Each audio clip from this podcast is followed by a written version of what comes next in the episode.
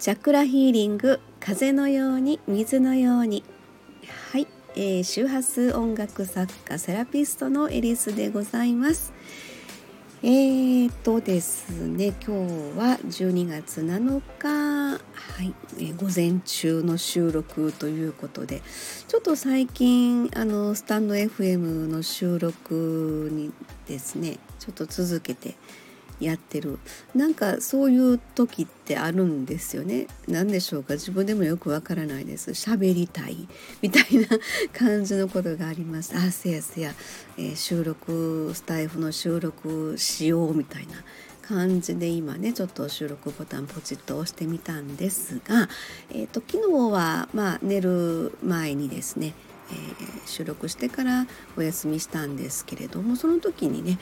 伊手座新月の話からですねちょっといろいろしましたが、えー、まあ、この間12月4日が伊手座新月だったんですが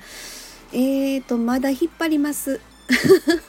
あのですね Facebook を私やってるんですけどね Facebook 開けた時に、えー、過去のこの日って出てくるんですよね。そこでいきなりポンと伊手座新月というのが出てきました、えそれが3年前の今日ということで3年前の今日、え2018年12月7日3年前の今日がですね伊手座新月やったということでそのお知らせがポンと上がってきたんですね。ああそうかということでじゃあもうちょっと伊手座新月引っ張ろうかなみたいな感じで喋、えー、ってるんですけれどもあのーえーとですね、ただ私の中でなんでこんなにいて座新月があのなんか絡んでくるのっていうふうにもよくよく思うところなんですが、えー、私、まあ、昨日もちょっと話しましたけどあ昨日やったかな？うん、ちょっと最近いて座新月絡みの話よくしますので。えー、とですね私自身は8月生まれの獅子座がメインというかうん、これまでずっと私は獅子座生まれですっていうふうに言ってきてて伊手座の「い」もですねそのかけらも知らずにこれまで人生歩んできたんですけどここに来て、まあ、ホロスコープというのを勉強するようになってから伊手座にめっちゃ関係してるやん私みたいなことがですね。自分の中にあのなんていうのか降りかかってきてるというのか。めっちゃこれ無視したあかんやつやねっていう。ところでですねあのそれもあってかわからないんですけどやたらいて座新月今回ねでましてや日食が重なってましたので、えー、なんか知らんけど目覚ましやみたいな感じのエネルギーがビシバシ入ってくる。なのでこれも喋らされてるみたいな感じもあの多少ありながらですねまだいて座新月引っ張るかみたいなねそんな感じでちょっと喋ってるんですが、えーと、私の中でですねまああの太陽星座が獅子座生まれで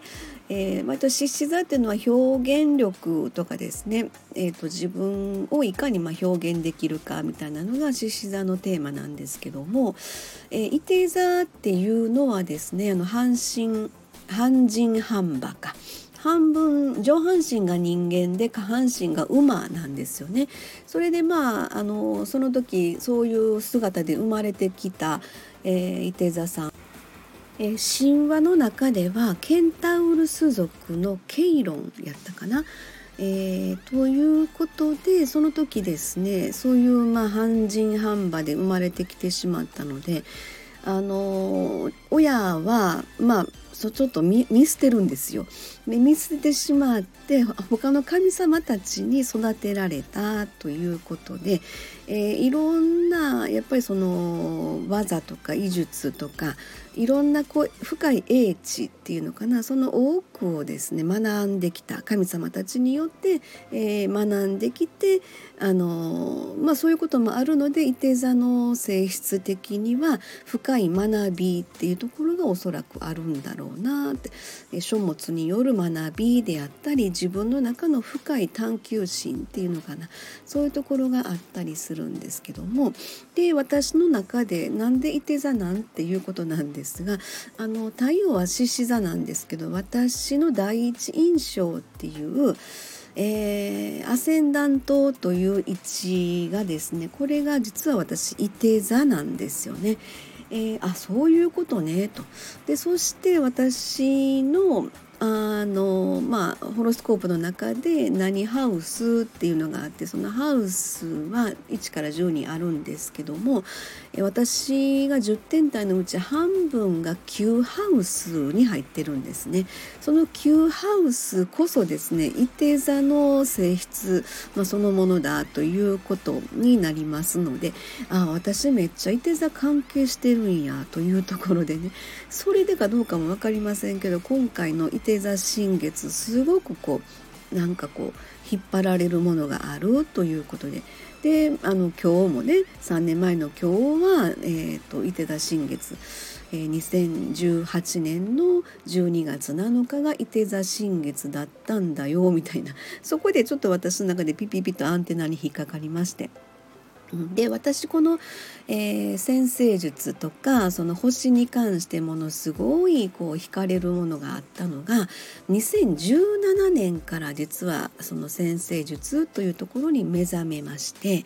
えー、そこからですねなんかもう必死必死というのかこう好きなことはすごい私探求心というのかこれを自分のものにしたいというふうなえー、それがですね2017年から始まりまして、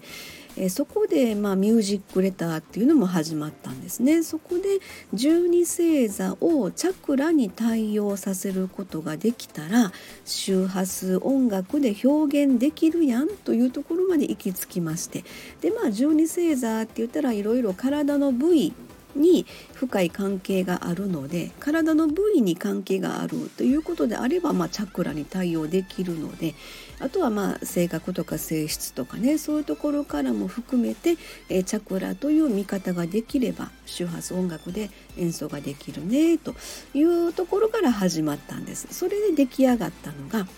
えー、ステージ12という周波数音楽の、えー、まあ、サードアルバムとしてご案内している曲なんですがステージ1の方がお羊座お牛座双子座蟹座獅子座乙女座の6曲入りなんですね。そしてステージ2の方が、えー、天秤座さそり座伊手座ヤギ座水亀座魚座の6曲入りということで各こちらもチャクラ対応でご案内しているというふうなそんな作り方でですね、え